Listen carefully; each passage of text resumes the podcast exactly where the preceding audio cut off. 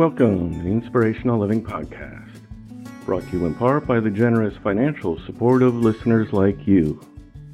Get inspired to conquer your fears and live your best life with our brand new hardcover book, Everest 50 Motivational Life Lessons.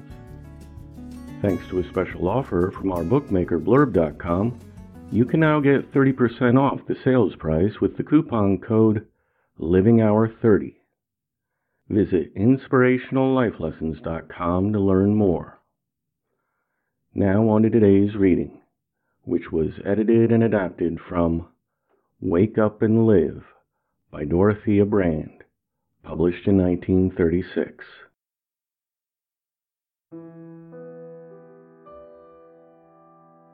There are dozens of small ways by which we can make our minds both keener and more flexible two qualities that are necessary for those who intend to live successfully. We all succumb too easily to the temptation to find a routine which allows us to get our day's task done with a minimum of effort and conscious attention. A fact which might have no unfortunate effects at all if we use the time we save by our routines to a good purpose. But the cold truth is that we do nothing of the sort. We apply the habit of routines to our whole lives, growing mentally and spiritually more flaccid, more timorous, less experimental with every day we spend supported by the rigidity of habit. Habit takes care of most of our ordinary activities we get through our work by using only that part of our intellect which has been trained to consider the work's specific problems. When we meet a novel thought or a situation, we fall back on an analogy and act according to the prejudice or emotion which it arouses in us. Even those who think of themselves as extraordinarily hard workers are not usually in that state of mental training which allows them to get the most from their lives. One great reason is that the benefits of civilization are mixed blessings. We are no longer called on to meet the extremes of heat and cold, or to go through alternate periods of plenty and scarcity of food. Electric lights turn night into day everywhere, and the internet and TV entertains us so that we seldom look to ourselves for our own resources. We have allowed ourselves to soften, to abandon our ingenuity, to escape responsibility whenever possible, till we grow to fear and abhor the very word discipline. Yet discipline is learning restraint in order to develop the qualities necessary for a full life we should first take stock of our minds, and then set to work on them to strengthen them here, make them more flexible there, stretch them somewhat, teach them to be more exact. In short, put them through their paces so that we get maximum use and advantage from them. In order to do so, we must learn to discipline ourselves by no means an easy matter for a generation which has not only been softened by material conveniences, but has been given the dubious benefit of being allowed to psychologize about itself day in and day out. Some of us dread and dislike restraint so much that we live our lives between habit and impulse, under the impression that only so can we be wholly free.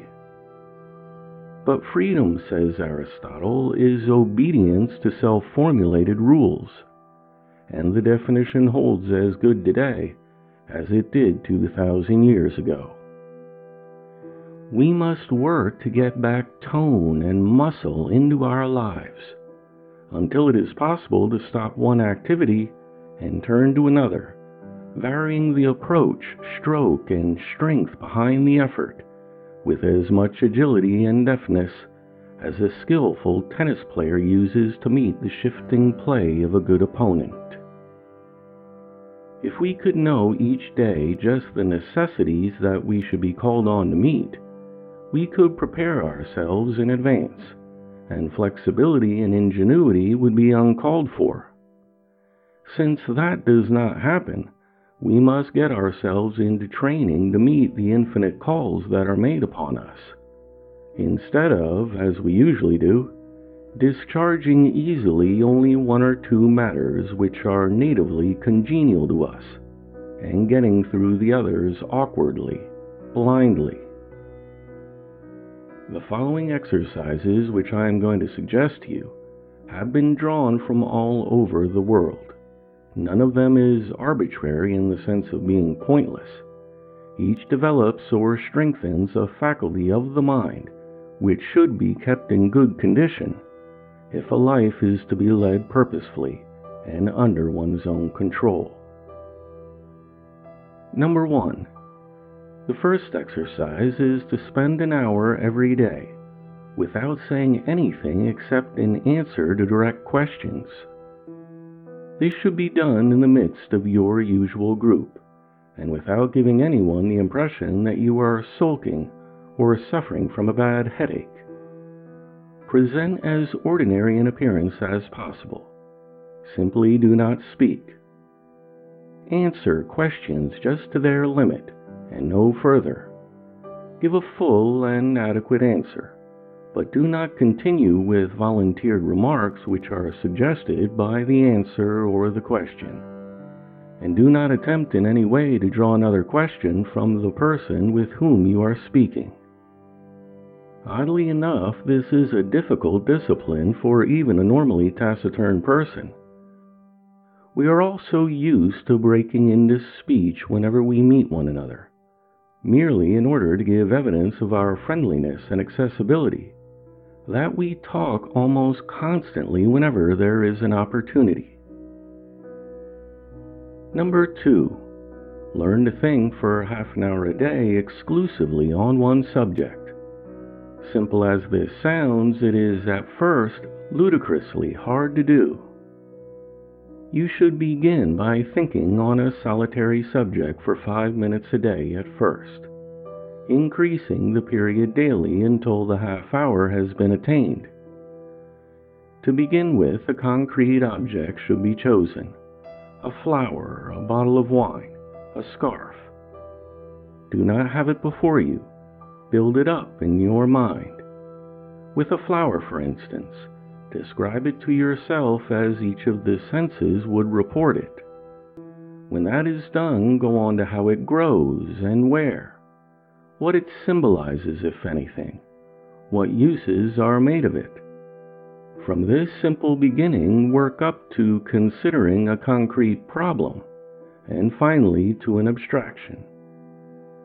Start with subjects which really interest you, but when you have taught your mind not to wander even for a moment, begin choosing a subject by pointing your finger at random on a magazine or the page of a book, and think on the first idea suggested by the lines you have touched. Number three, write a letter without once using the following words I, me, my, mine. Make it smooth and keep it interesting. If the recipient of the letter notices that there is something odd about it, the exercise has failed. This practice and others like it again allows us to see ourselves in perspective. In order to write a good letter of this sort, it is necessary to turn the mind outward to give up for a while the preoccupations and obsessions with our own affairs. We then come back to our own lives refreshed. Number four, similar to the last exercise, try talking for 15 minutes a day without using the words I, me, my, and mine. Number five, keep a friend or acquaintance talking about themselves without making them aware that you are actually doing this. Turn back at first any courteous reciprocal questions in such a way that the other person does not feel rebuffed. You will find a genuine interest rising in you for your companion. Soon, if you are at all kindly or imaginative, you will find yourself engrossed, and the last lingering trace of self consciousness will drop from you. During the conversation, it may be that you will not be asked about yourself. That makes no difference. At the very least, you have learned a little more about how the world looks to another person, and thus extended your horizon. Number 6. The exact opposite of the last exercise, and infinitely harder to do, is to talk exclusively about yourself and your interests without complaining, boasting, or if possible, boring your companion. Make yourself and your activities as interesting as you can to the person to whom you are talking. This is an excellent exercise for those who ordinarily talk too much about themselves, for it brings them face to face with the ordeal which they are putting their friends through at every opportunity. When talking about one's own interests is undertaken consciously, every sign of indifference, of boredom, of restiveness or impatience is only too plainly seen. Both this exercise and the weakness will be abandoned gratefully after one or two occasions. Number 7. This is the most difficult of all. It will seem so arbitrary to many of you that you will not even try to apply it. Arrange to put yourself into situations where you must act non habitually, where you must adapt yourself. Members of the military are constantly in a state of living under orders, and we recognize in them a resiliency that is absent from the characters of most men and women who live according to their own convenience. It is not easy to get this resiliency back into our lives, but it is a quality too valuable to be lost. On a number of slips of paper, 12 will do to start with, write instructions like these Go 20 miles from home using public transportation. Go 12 hours without food. Go eat a meal in the unlikeliest place you can find. A restaurant in a totally foreign quarter of a city is a good option here. Say nothing all day except in answer to questions. Stay up all night and work. And this, by the way, is the most valuable order of them all. You must plan to work steadily and quietly, resisting every temptation to lie down for a few moments, but relaxing very slightly against the chair back every hour or so, bracing yourself to work again the moment lassitude threatens to overcome you. Only those who have actually done this realize that there are depths to our minds which we seldom plumb accustomed as we are to succumb to the first attack of fatigue, or staying awake only so long as we have outer stimulation. Seal these slips of paper in 12 envelopes. Shuffle them thoroughly and put them in a drawer. Whenever you think of it, shuffle them again. Every other week or on a given day of each month, pick one of the envelopes, open it, and perform your own command. It may be raining pitchforks on the day you command yourself to travel 20 miles by public transportation. Nevertheless, unless your state of health absolutely forbids it, you go. There need not be 12 different orders on your slips. If you can think of activities which are genuinely difficult for you to do, which go against the grain, but which you yet know would be valuable training for you. Include them. One friend of mine, who was abnormally shy, insisted to himself that he should get into conversation with at least three strangers daily. Any activity you choose should be both corrective and unusual, cutting abruptly across your usual routine. Number 8. An alternative to the last exercise is this. From time to time, give yourself a day when you say yes to every request made of you which is at all reasonable. The more you tend to retire from society in your leisure, the more valuable this will be. It is astonishing how many small requests we can turn aside daily rather than interrupt our regular routine. However, the consequences of obliging these requests may be wide reaching, often educational, and sometimes very advantageous. As you begin to take pleasure in these exercises, remind yourself that they are a means and not an end. Have you ever met one of those health seekers who eat just so many ounces of food per day, run just so many miles, or visit the gym just so many days per week, and then lead the dullest of personal lives? They have made themselves healthy and fit for no purpose whatsoever. You, on the other hand, are training your mind in order to engage it in definite activity to live an extraordinary life worthwhile.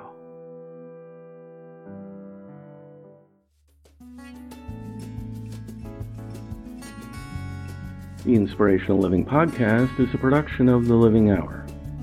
A special thanks to our book manufacturer, Blurb.com, for providing our listeners with the Living Hour 30 coupon code to get 30% off our inspirational books as well as for anyone who wishes to use their book publishing platform. Learn more at livinghour.org forward slash books. Thanks for listening. Forward to talking with you next time.